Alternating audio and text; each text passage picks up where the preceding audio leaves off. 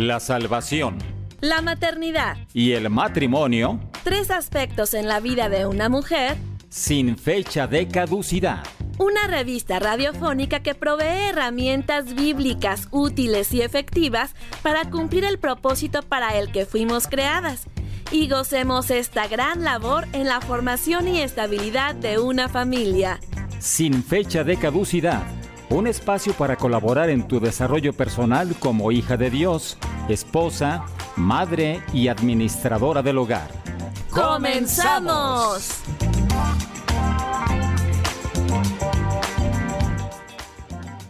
Sean todos muy bienvenidos a esta nueva emisión de Sin Fecha de Caducidad. Estamos transmitiendo desde la ciudad de Guadalajara, muy lluviosa. Ahora sí le hace honor a su nombre, Guadalajara. Guadalajara huele a pura tierra mojada directamente para todo el mundo, desde los controles técnicos, Gerson Esquivel y tras los micrófonos, Jessica Jiménez. Te recuerdo que estás en Sin Fecha de Caducidad, es una revista auditiva diseñada para proveer herramientas para las hijas de Dios que son esposas y mamás, pero también para toda la gente que está interesada en conocer al Dios de la Biblia. Y nos encantará estar en contacto contigo a través de varios medios. Te digo el WhatsApp más 52 33 21 17 82 97. Esto si nos escribes desde el extranjero. Pero si estás en México, solo marcas 3321 1782 97. Otro canal de comunicación, ya sabes, es la aplicación de Dun Radio. En la pestaña que dice escríbenos, seleccionas sin fecha de caducidad y ahí dejas tu número telefónico, tu nombre y tu mensaje. Si todavía no la tienes, baja la aplicación y recomiéndala. Estamos súper contentos de que estés con nosotros y apoyes a este proyecto y bueno, la verdad muy contentos de que aún estemos llegando a otros continentes. Te recuerdo las redes sociales en Facebook e Instagram de Dun Radio, ahí dale like y yo estoy en Facebook como Con Visión de Hogar, en Instagram como Jessica Jiménez Barragán con J y S, J y Z y también puedes leer en mi blog ese no, no, la verdad se me había ocurrido este, mandarte. La, la fanpage tiene que ver con el blog. Ahí puedes leer muchísimos devocionales y estudios bíblicos. Es convisiondehogar.blogspot.com. Ahí viene en la fanpage el enlace para que puedas ir a leer por allí. Y bueno, arrancamos con la primera sección del programa.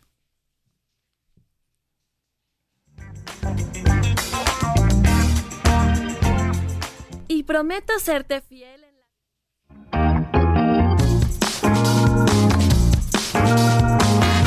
Bienvenidas a la cocina de María. Recetas rápidas, fáciles y nutritivas para escoger la mejor parte. Y bueno, ahí les debo la otra cápsula de, de matrimonios porque todavía no me he dado tiempo de escribir para que venga Alberto a grabar otra tanda. Pero mientras, aquí estamos con una super receta que ahora, bueno, pues si estoy en el programa me invité a mí misma a dar la receta que me encanta y que además es súper saludable y vegetariana. Es tacos de rajas. A lo mejor dices, bueno, pues está un poco sencillona, pero la verdad es muy saludable y muy mexicana además. Eh, fíjate que este obviamente se hace con lo que llamamos el chile poblano, porque sus primeros cultivos presumiblemente fueron en el estado de Puebla, en el centro de la República Mexicana. En algunas regiones del país se le conoce como chile corazón, miguateco, joto o roque. Actualmente los estados con mayor producción de chile poblano son Aguascalientes, Chihuahua, Colima, Durango, Jalisco, Puebla y Sinaloa. Y bueno, el chile poblano se encuentra dentro de la variedad de chiles con mayor producción en México, después del jalapeño y el serrano.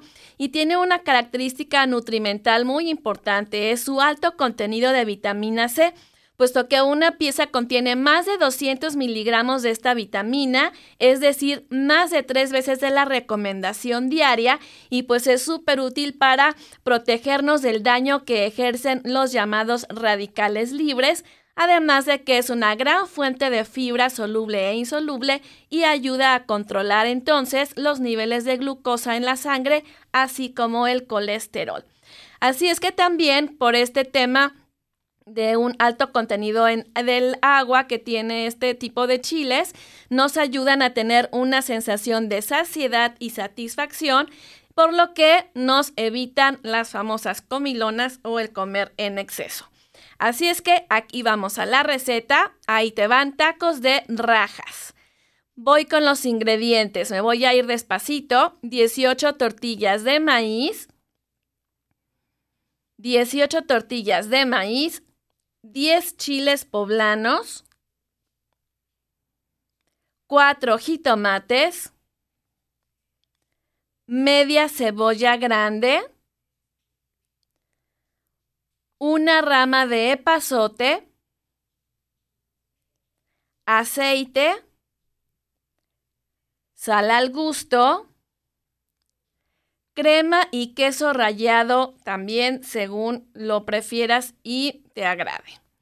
Ahí te voy otra vez, rapidito. 18 tortillas de maíz, 10 chiles poblanos, 4 jitomates, media cebolla grande, una rama de epazote, aceite, sal al gusto, crema y queso rallado. Ahora vamos a la preparación. Primero ya sabes que vamos a asar los chiles y la cebolla para poder estar haciendo la salsa. Aquí ya estoy empezando a asarlos y después vamos a proceder a licuar esta eh, salsa. Va a ser el jitomate y la cebolla, ¿ok? Ya sabes que el asarlos le da un toque especial al gusto y al sabor de esta salsa. Y por su parte vamos a asar y desvenar los chiles ya sabes que los ponemos directo al fuego, luego aquí sea que se quemen y luego eh, se pongan, bueno, hay negritos, no los quemes porque si no se desbaratan. Luego los pones en una bolsa de plástico, ahí unos minutos y ya después con los dedos adentro de la misma bolsa o con un cuchillo quitas todo el pellejito de lo quemado para que esto no sea indigesto y después los cortas en forma de rajas. Quitas las semillas obviamente y una vez hecho esto los freímos en un poco de aceite. Aquí va un poquito. Y luego vertemos sobre esta, de estas rajas la salsa que habíamos hecho al principio. Y aquí es en donde le añadimos el epazote. Y lo vamos a dejar a fuego bajo por unos 5 minutos para que suelte el sabor pues de la hierbita, ¿no? Entonces te repito, vamos a estar aquí con la cazuela donde freímos un poco las rajas, pusimos la salsa, el epazote y aquí estaremos unos 5 minutos con que suelte el sabor. Y aquí también es donde sazonamos con sal y un poco de agua si es que se resecara, pero te tiene que quedar así como un purecito. Aparte vamos ya a ir calentando las tortillas y formamos los tacos con las rajas y las vamos a ir acomodando en un platón extendido. ¿Ok? Y bueno, al final ya que estamos ahí agregando todos en el platón, con la salsa vamos a estar bañando todos los tacos y agregamos la crema y el queso rallado. Así es que así de fácil y rápido, estos tacos de raja son un platillo recomendado para una cena ligera. Y bueno, la verdad ya se me antojaron, huelen deliciosos. ¿Se te antojaron, Gerson? Sí, sí, ahorita te voy a dar unos, ahí te los paso. ¿Cuántos quieres? Cuatro, tres, muy bien, muy bien, perfecto. Bueno, pues esto fue la receta de hoy. Te recuerdo que puedes estar comunicándote para estar dándonos una receta. Y bueno, ya tenemos eh, la próxima, la próxima va a ser Argentina. Así es que te ahí muy atenta y bueno, esperamos también tus recetas.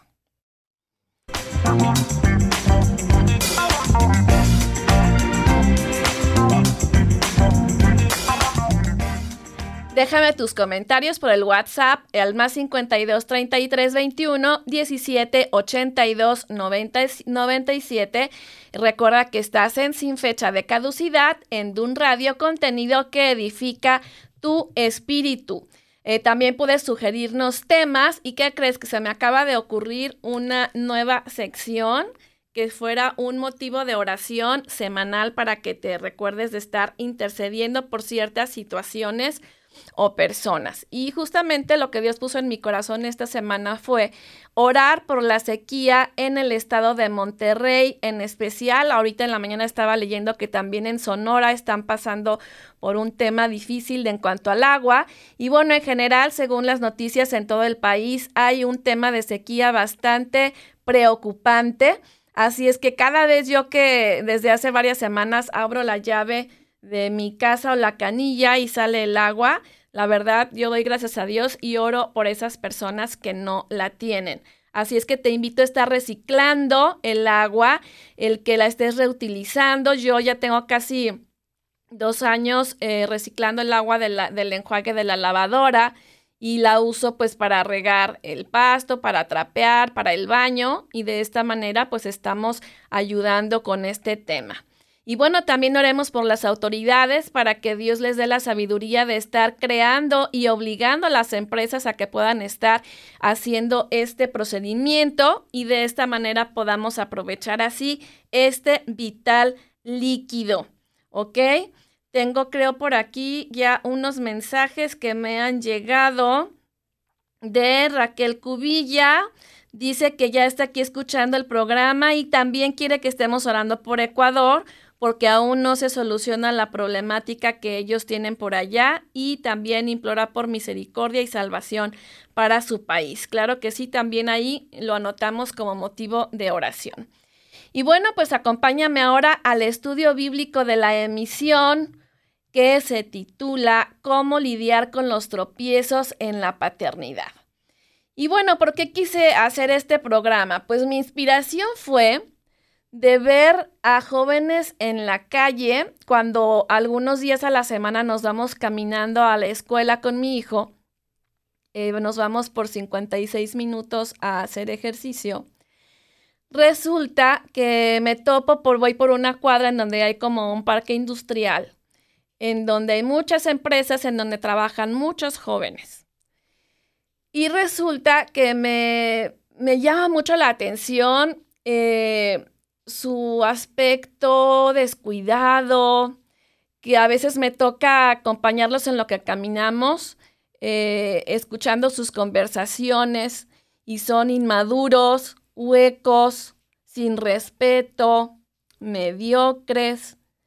Y la verdad, estamos viviendo aparte en un grado de exhibicionismo de la perversidad como nunca, al menos en los siglos recientes. Y de repente yo me pongo a pensar, bueno, eh, porque estos jóvenes son así, estos jóvenes son los que nos van a gobernar, estos jóvenes son los que van a ser los jefes de mi hijo cuando crezca. Y bueno, no me sorprende, pues la Biblia narra esta parte de la historia de la humanidad, pero la verdad no pensé que me tocara verlo.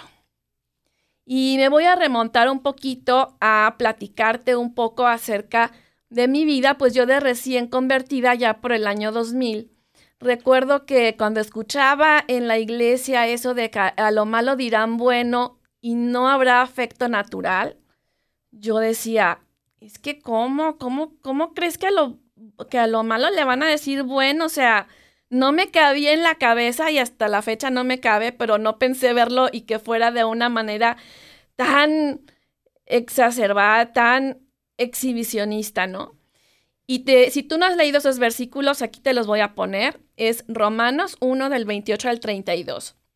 Dice, y como ellos no aprobaron tener en cuenta a Dios, Dios los entregó a una mente reprobada para hacer cosas que no convienen, estando atestados de toda injusticia, fornicación, perversidad, avaricia, maldad, llenos de envidia, homicidios, contiendas, engaños y malignidades, murmuradores, detractores, aborrecedores de Dios, injuriosos, soberbios, altivos, inventores de males, porque ahora cada vez que abro las noticias, créanme que me da mucho coraje estar viendo todos esos cambios e imposiciones que hay en los medios de comunicación que ya no haya ni qué inventar.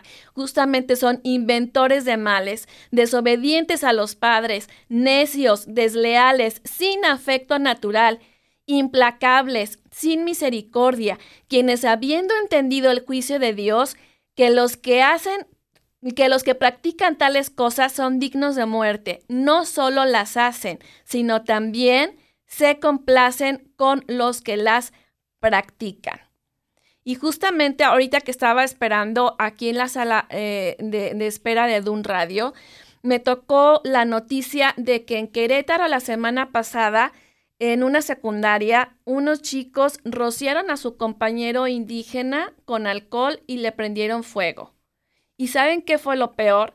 Que la maestra eh, también le hacía eh, bullying a este niño y no todo quedó allí, sino que la maestra aparte no avisó a los papás, lo llevó por sí misma al hospital, eh, le dio una cebolla para que según él, este, con eso sus papás lo cuidaran de las quemaduras.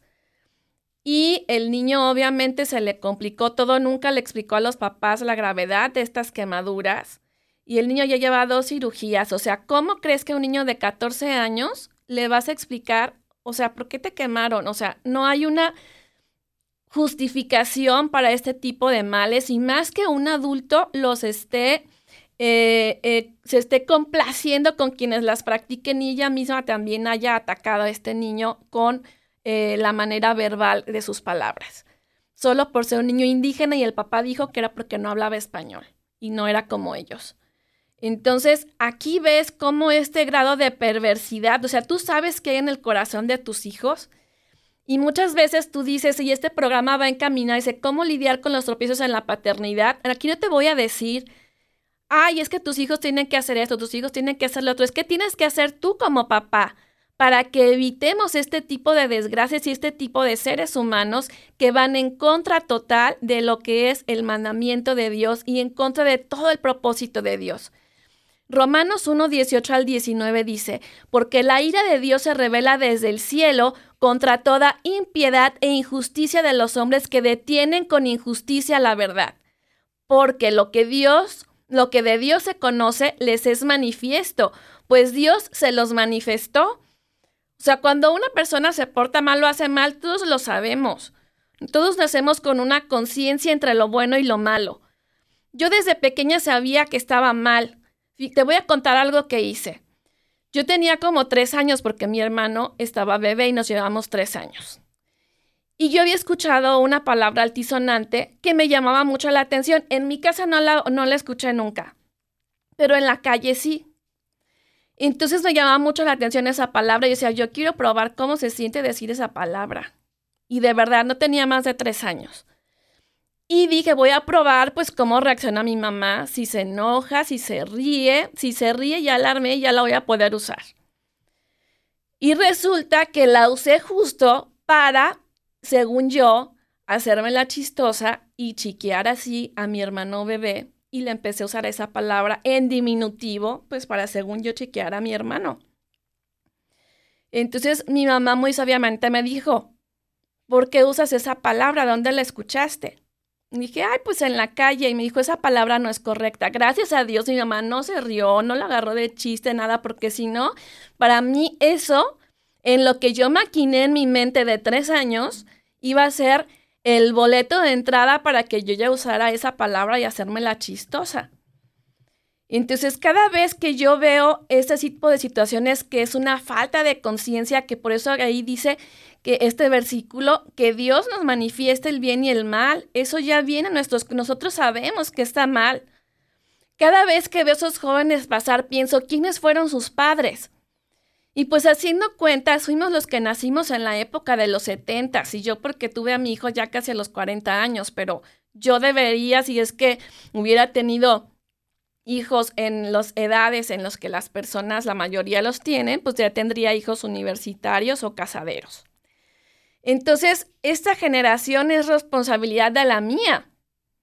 Y me pregunto, ¿qué pasó ahí en esas paredes donde crecieron esos niños ahora mayores, ahora veinteañeros y treintañeros? Ha sido muy doloroso el ataque con premeditación a la familia, el núcleo de la sociedad por excelencia que nació en el corazón de Dios. El hogar es el lugar donde se permea el alma de un ser humano desde la cuna tienes la formación de una vida y también del alma de esta persona, de dónde pasará su eternidad. Reflexionando sobre el tema de hoy, me acordé de cuando yo era joven. Hoy te voy a contar muchas historias y me voy a balconear aquí, pero te las tengo que contar. Justamente cuando era, les decía, le digo yo a mi hijo, joven, rica, bella y flaca, por ahí de los 21, me daban ganas, ya empezaron a dar ganas de formar una familia y de casarme. Yo iba terminando la universidad. Pero unos meses después me metí a estudiar un diplomado en Derecho Familiar. ¿Y qué crees? Ahí con tanta cosa que había en los juzgados me dieron, la verdad, este, ganas de mejor no casarme. Me dio miedo porque pensé, ¿dónde encontraré a alguien que piense parecido a mí para tener una mayor posibilidad de éxito en el matrimonio? Y justamente en ese diplomado hablaron de que ya existían en ese tiempo, en los años 90, es el 97 yo creo, bancos de semen para que yo pudiera ir a tener un hijo si yo quería sin tener que casarme. Entonces yo dije, no, si es que con tanto loco que me dicen aquí que hay en los juzgados, no, que me voy a andar yo arriesgando, no, mejor, yo sí quiero tener hijos, yo creo que este, estoy trabajando muy duro y todo, y yo sí me voy a Canadá a un banco de semen. Y además, pero dije, bueno, ¿y cómo lo voy a cuidar? Bueno, pues igual existen las guarderías. Tantos años que me he quemado las pestañas para terminar yo encerrada en una casa barriendo y trapeando. O sea, claro que no, claro que no. Y justamente eso es lo que pasaba por mi mente y yo creo que por muchas de mi generación que son las mamás de estos chicos que yo veo todas las mañanas. Y justo ayer me encanta cómo Dios siempre me pone antes del programa cosas por contar. Yo estaba buscando una estación de salud que siempre escucho y en lo que estaba buscando en el dial, pues resulta que me sale una canción de aquellos años, que bueno, lo que investigué ahorita la letra, era del año 2000. Y pues era justo en ese año que fue que yo recibí a Cristo. Entonces yo empiezo a escuchar la, la, tonadita ayer y dije, ay, mira, esa canción hace como mil años que no me acuerdo, que no la había oído ni me acordaba que existía. A ver qué dice y le dejé ahí y dije, a ver qué dice. Y pues empieza, yo no soy esa mujer que no sale de casa. Y yo así como, dije, ay, mira, y, que empiezo a poner atención. Y fíjate lo que dice, yo no soy esa mujer que no sale de casa y que pone a tus pies lo mejor de tu alma. Yo no soy esa mujer, esa niña perdida, la que firma un papel y te entrega su vida. ¿Qué tal? Fíjate cómo a través del entretenimiento y de cuestiones inofensivas, porque esta canción no me vayas a decir tú que la que la canta, porque segurito que con esta tonadita sabes cuál canción es. Eh, no era así como que de protesta, con mensaje, así que tú digas de Violeta Parra, Silvio Rodríguez, Atahualpa Yupanqui, o sea, claro que no. Es una canción hueca para bailar en la disco, estar con tus amigas cotorreando. Pero son mensajes que nos llegan de que yo no soy la mujer que no sale de casa. Gracias a Dios, esta mujer no salió de casa y apenas para salir de este podcast salió de su casa después de criar a su hijo por 12 años. Y nomás para eso está saliendo de su casa. Gracias a Dios, en ese año 2000, Dios me alcanzó. Pero fíjate cómo a través de estas, de estas canciones que escucharon las mamás y los papás de estos jóvenes, pues es un ataque total al matrimonio. Dice Génesis 2.24, por tanto, dejará el hombre a su padre y a su madre y se unirá a su mujer y serán una sola carne. ¿Acaso eso no es una entrega? ¿Y qué dice aquí lo que, lo que dice esta canción? Dice, yo no soy esa mujer que te entregue su, lo mejor de su alma. Pues si tenemos una, una planeación de un hogar, de un proyecto de vida, claro que voy a entregar lo mejor de mi alma. Y dice el Evangelio de Mateo, lo que Dios juntó no lo separe el hombre, o sea, es algo poderoso, es algo espiritual creado en el corazón de Dios. Ahora, vámonos a Tito 2, 3 al 5, que es ese llamado supremo de la mujer. Dice aquí, habla a las ancianas, que son aquellas mujeres maduras en la fe. Dice que enseñen a las mujeres jóvenes a amar a sus hijos, y a sus maridos a ser prudentes, castas, cuidadosas de su casa, buenas, sujetas a sus maridos, para que la palabra de Dios no sea blasfemada. ¿Qué es blasfemia? Una palabra o expresión injuriosa que se dice en contra de Dios. ¿Qué significa esto entonces? Que si yo no enseño a las jóvenes y yo misma amar al marido, al hijo, a cuidar nuestra casa, que nuestros hogares sean esos lugares de consuelo, de confort, de protección para mis hijos y para mis, mis familiares, para sus almas. Entonces yo daría lugar a que Dios sea blasfemado. Si te fijas cómo esta canción va totalmente en contra de lo que es el plan y el diseño de Dios.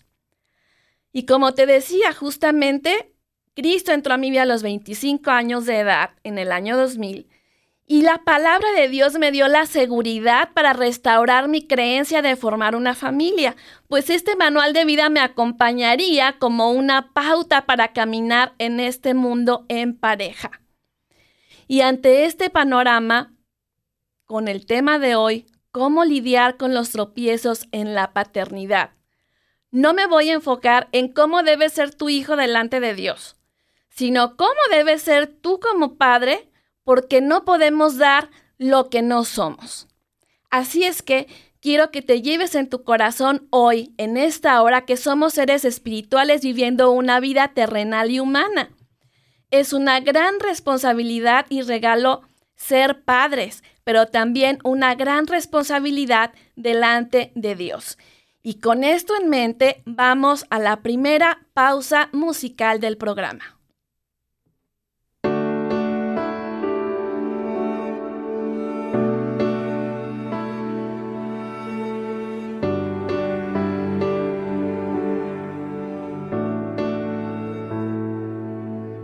Y pensar que te cargaba en mis brazos el día de ayer Tan rápido, ya 15 años no puede ser.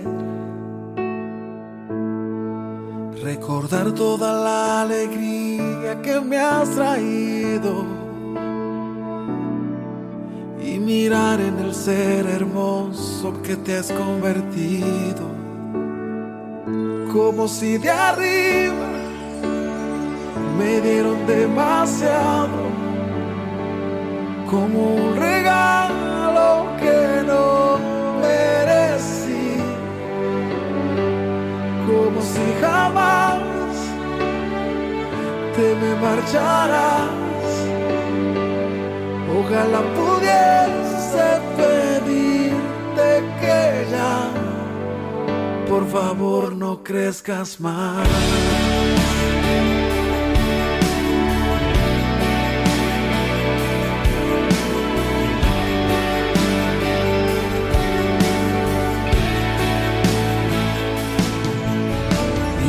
no sepas que yo me levanto por ti.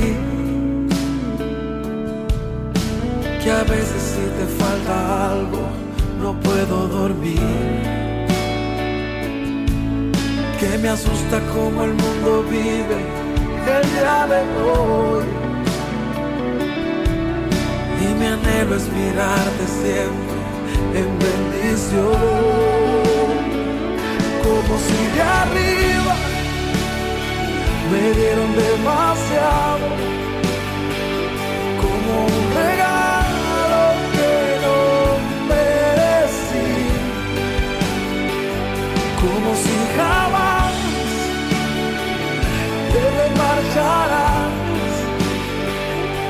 Ojalá pudiese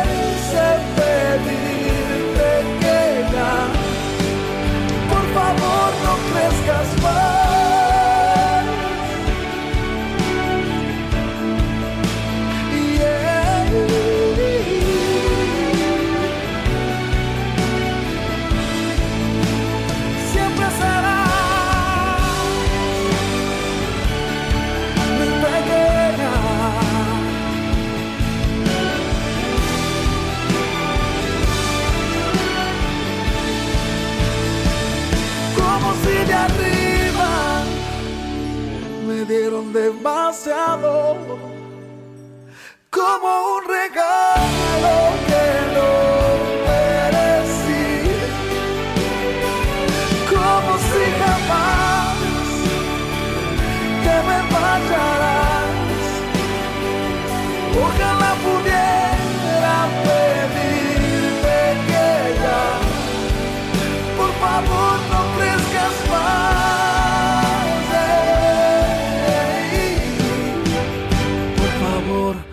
no crezcas más.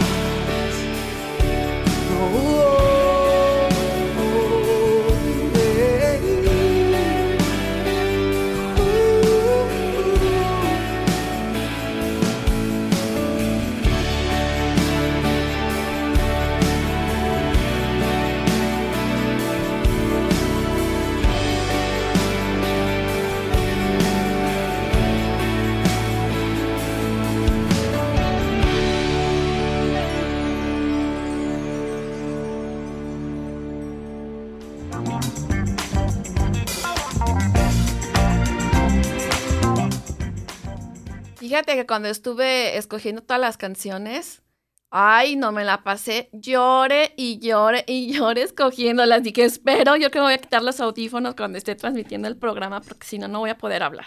Y bueno, ya están llegando todos los mensajes al 33 21 17 82 97.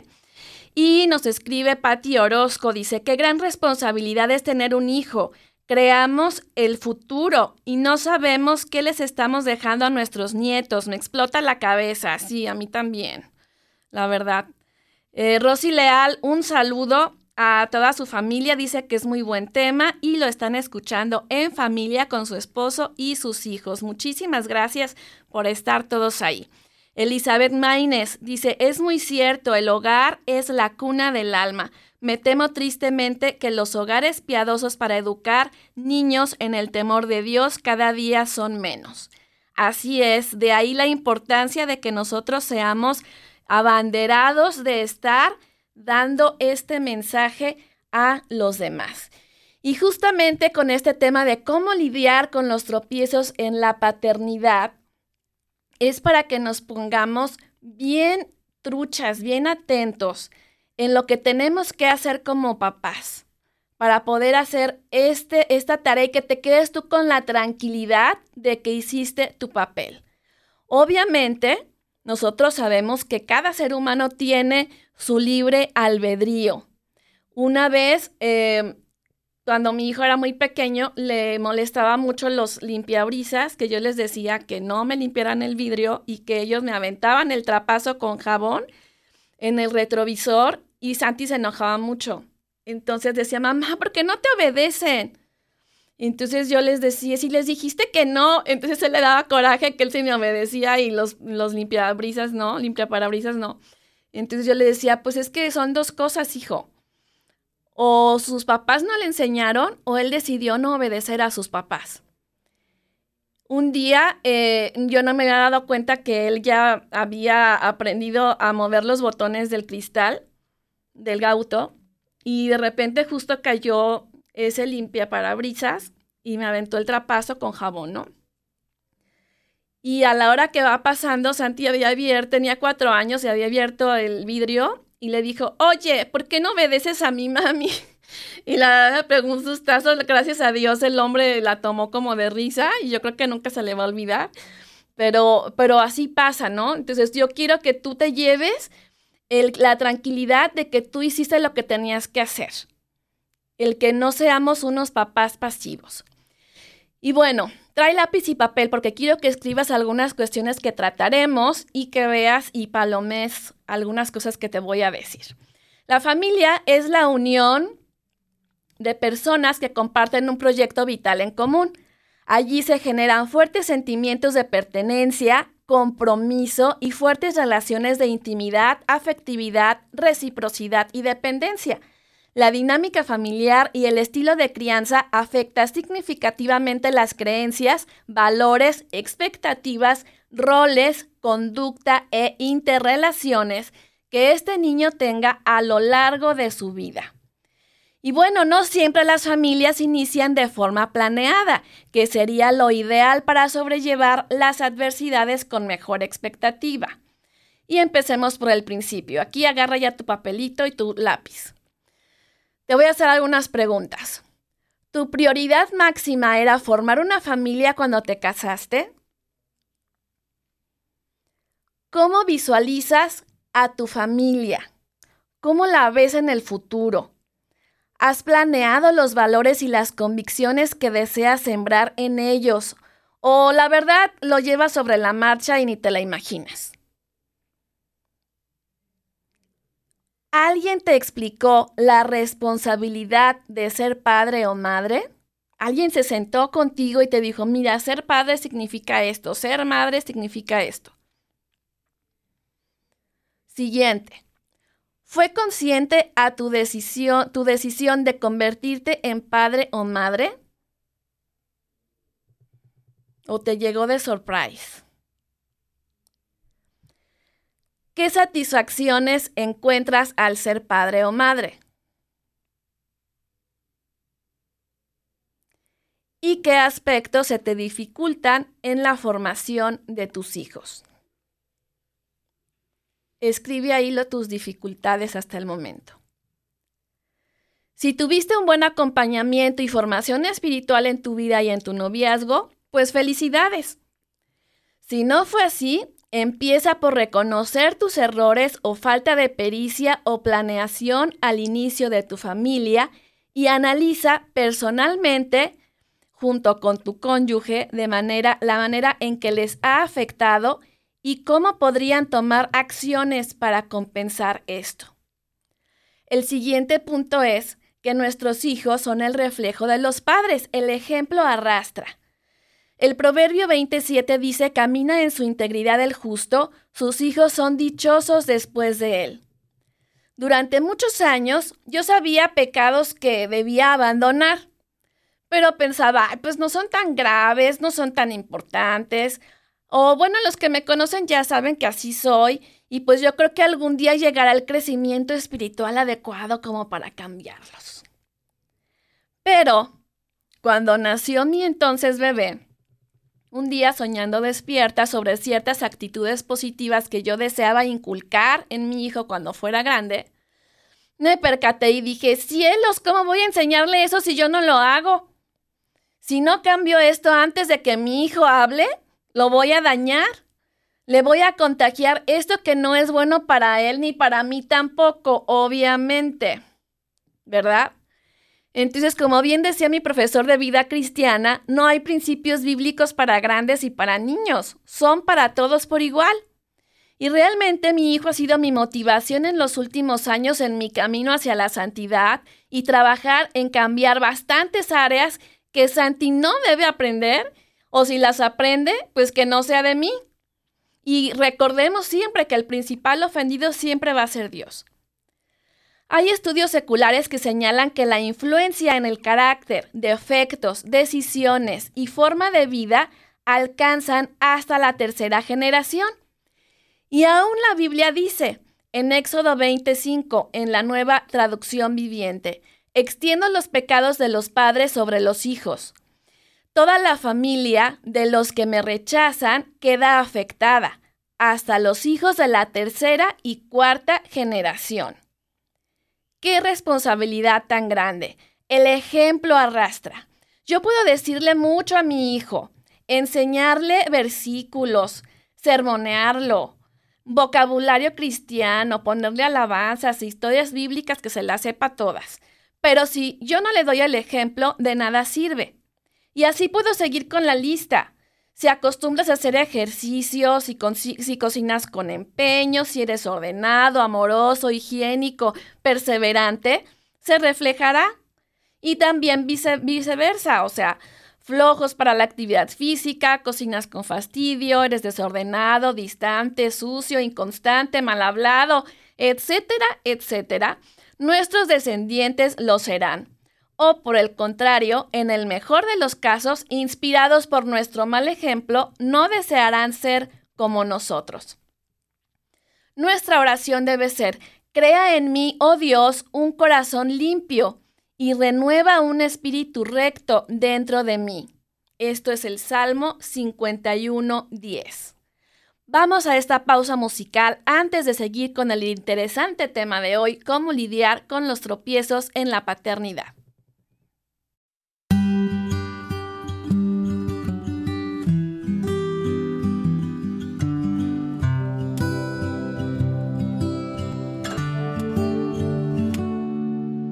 Haz de este lugar tu habitación, llena cada rincón de esta casa.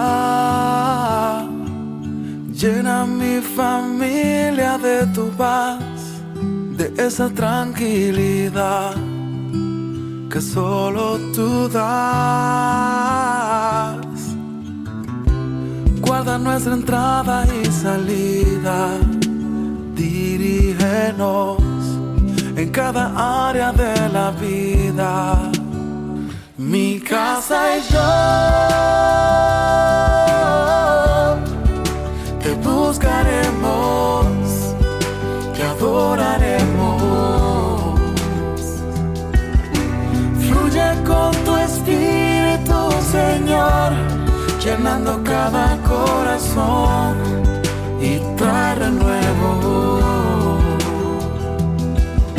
Que huya todo lo que no es de ti y lo que vino a dividir correrá muy lejos en esta casa Jesús. Eres el dueño.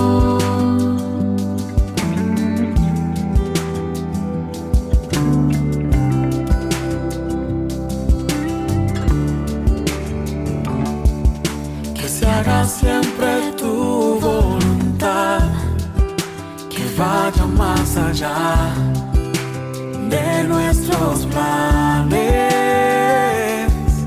Defiéndonos como un león, con tu ángel alrededor de todo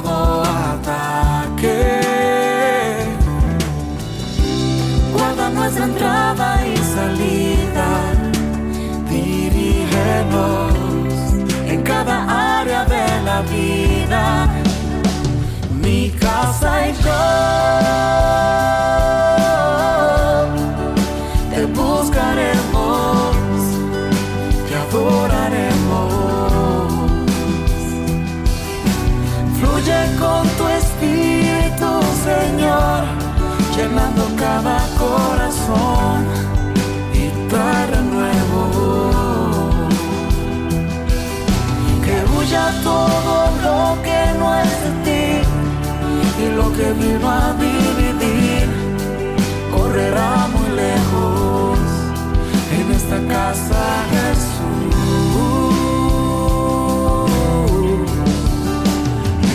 el dueño. Espíritu de Dios.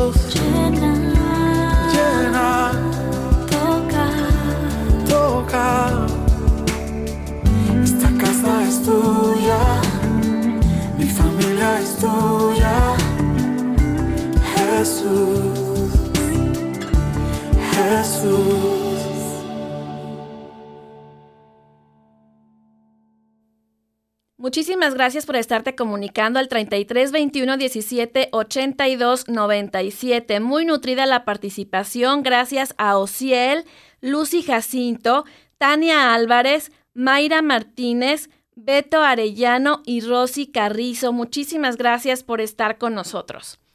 Y bueno, ¿cómo saber si existe un, programa, un problema en tu crianza? A otra vez, agarra tu papel y tu lápiz. Ahí va.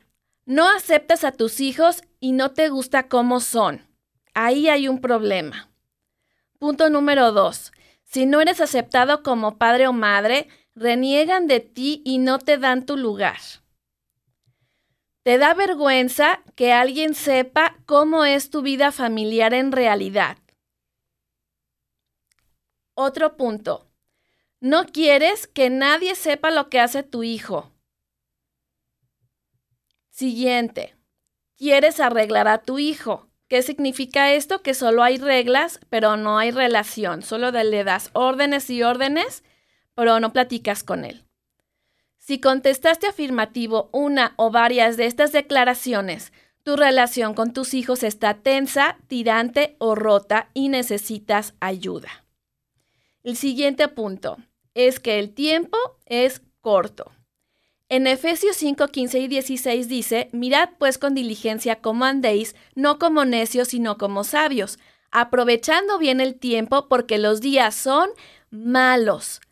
Hay varias áreas, en, varias áreas en las que debo de enfocarme, como por ejemplo estar informada por medio de libros, revistas, médicos e internet sobre cada etapa del chico, sobre su salud física, sus habilidades mentales y motoras, su desarrollo psicológico y social y obviamente el espiritual, porque así estoy atenta si me hace falta algo, si voy bien o tengo que reforzar algún aspecto en la vida de mi hijo. En caso de que sí sea algo en lo que tú reconoces que no andas bien, debes pedir ayuda a la persona entendida según sea el tema el doctor, el terapeuta, el psicólogo o el líder espiritual. Busca espacios con el propósito de integrar nuevas habilidades y estrategias que ayuden en la formación de personas, siendo la familia el vínculo más cercano que tienen los hijos para aprender los distintos saberes. Según los expertos, las etapas más críticas están en los primeros años, que es cuando se forma nuestro carácter. En Proverbios 22.6 dice, enseña al muchacho al comienzo de su camino y ni de viejo se apartará de él. Los doctores Cloud y Townsend en su libro Límites señalan que si se tiene éxito en la formación de los primeros tres años de vida, significará una adolescencia más tranquila, pero no sin problemas, y una mejor transición a la edad adulta. Imagínate, solo en esos primeros tres años. ¿Qué significa esto? Pues que debemos esforzarnos, pues sí. ¿Que es cansado? Sí. ¿Que es una tarea continua? Sí. Pues con cada decisión, con cada gesto y con cada palabra, marcamos a nuestros hijos para bien y para mal. En Eclesiastés 8, 5 y 6 dice, el que cumple con sus órdenes no sufrirá ningún mal y la mente del sabio discierne el mejor momento de cumplirlas, pues todo proyecto tiene su momento para realizarlo. Hay que estar ahí en esos tiempos de formación. En Gálatas 6:9 dice, así que no nos cansemos de hacer el bien, a su debido tiempo cosecharemos numerosas bendiciones si no nos damos por vencidos. El resultado de la crianza diligente se reflejará con las siguientes características en los hijos tiene buena autoestima, no menosprecia a otros, tiene buenas relaciones con los demás, es justo, traza límites físicos y emocionales, no son agresivos, respetan y piden permiso, saben sus fortalezas, tienen un buen rendimiento escolar, aprecian su trabajo, son productivos, no se la pasan ahí nomás tirados junto a, a los aparatos electrónicos tiene comunicación abierta, sobre todo con la familia, sabe expresar sus emociones positivas y negativas y sobre todo tiene una espiritualidad genuina. Con una crianza diligente basada en la Biblia, aprenderán a hacer sacrificios y a desarrollar un corazón bondadoso y cariñoso, lo cual se dará solo cuando sean amados lo suficiente como para poder dar amor. y me pongo a pensar en esos niños que rociaron con alcohol a este joven. Y con esto en la mente vamos a la siguiente canción para concluir ya con el tema.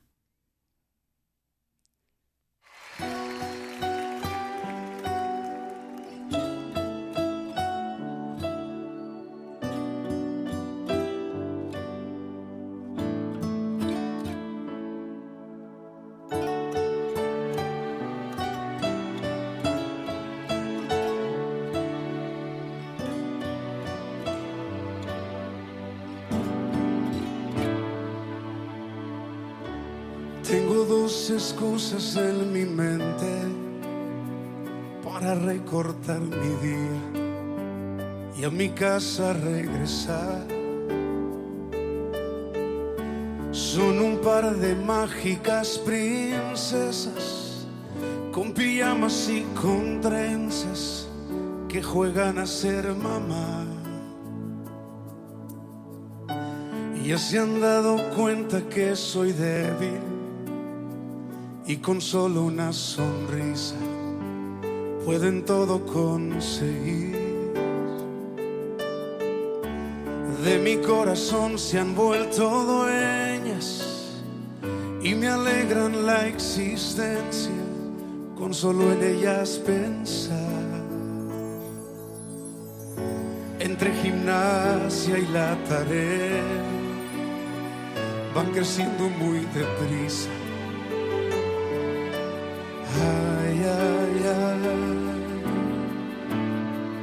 las quisiera detener.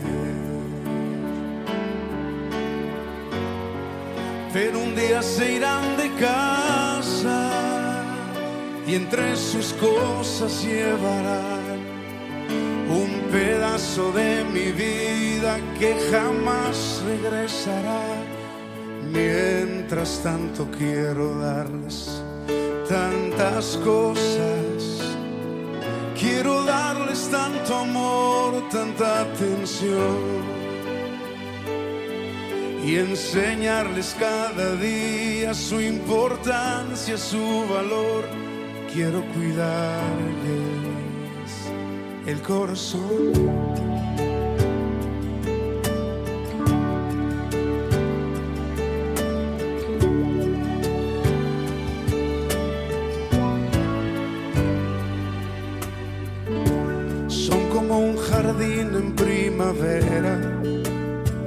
Que se viste cada día de belleza y esplendor.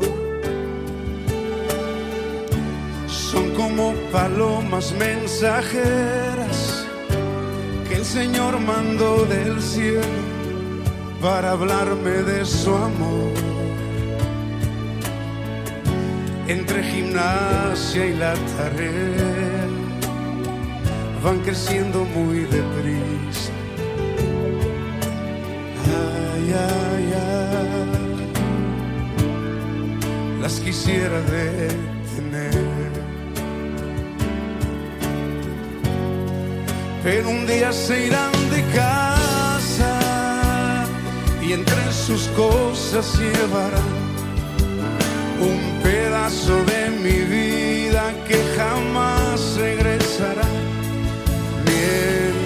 Tanto quiero darles tantas cosas. Quiero darles tanto amor, tanta atención. Y enseñarles cada día su importancia, su valor. Quiero cuidarles. Que nuestros hijos florezcan en su juventud como plantas bien nutridas que nuestras hijas sean como columnas elegantes talladas para embellecer un palacio. Para lograr esta finura se necesita un trabajo minucioso y conocer a los hijos, lo que implica tener las prioridades muy en orden. No podemos cambiar la forma como hemos empleado el tiempo en el pasado, pero en este momento, de este momento en adelante, podemos aferrarnos a la gracia de Dios en actitud de oración y determinación. En oración para estar ahí firmes, cumpliendo cabalmente con el papel de padres. necesitamos desarrollar niños fuertes y de convicciones firmes ante este mundo. Trabajemos para ser padres irreprensibles y junto con nuestros retoños seamos hijos de Dios sin mancha en medio de una generación maligna y perversa, para que resplandezcamos como luminares en este mundo. Esto se logra solo si nos agarramos con fuerza de la palabra de vida para que en el día de Cristo podamos gloriarnos de que no hemos corrido en vano ni en vano hemos trabajado. Llegamos al final de tu programa sin fecha de caducidad. Gracias por estar conmigo. Espero que haya cambiado tu corazón este programa. Y Gerson y yo te agradecemos muchísimo que hayas estado aquí y vamos a terminar con esta oración que espero te lleve a la reflexión y a decisiones en tu andar. Hasta pronto.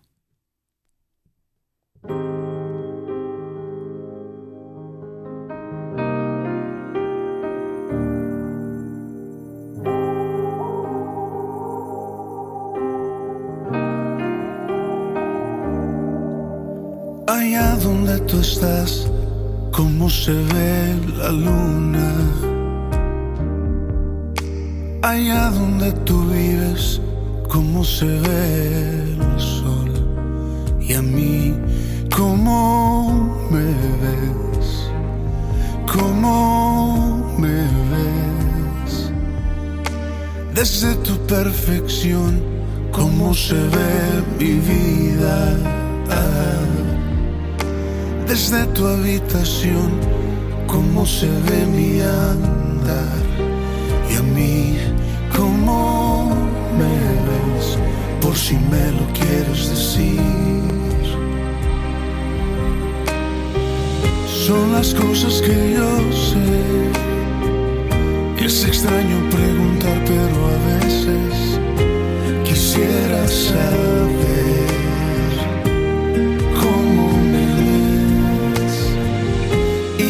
Amas ya lo sé. Y me aceptas como soy, pero a veces quisiera saber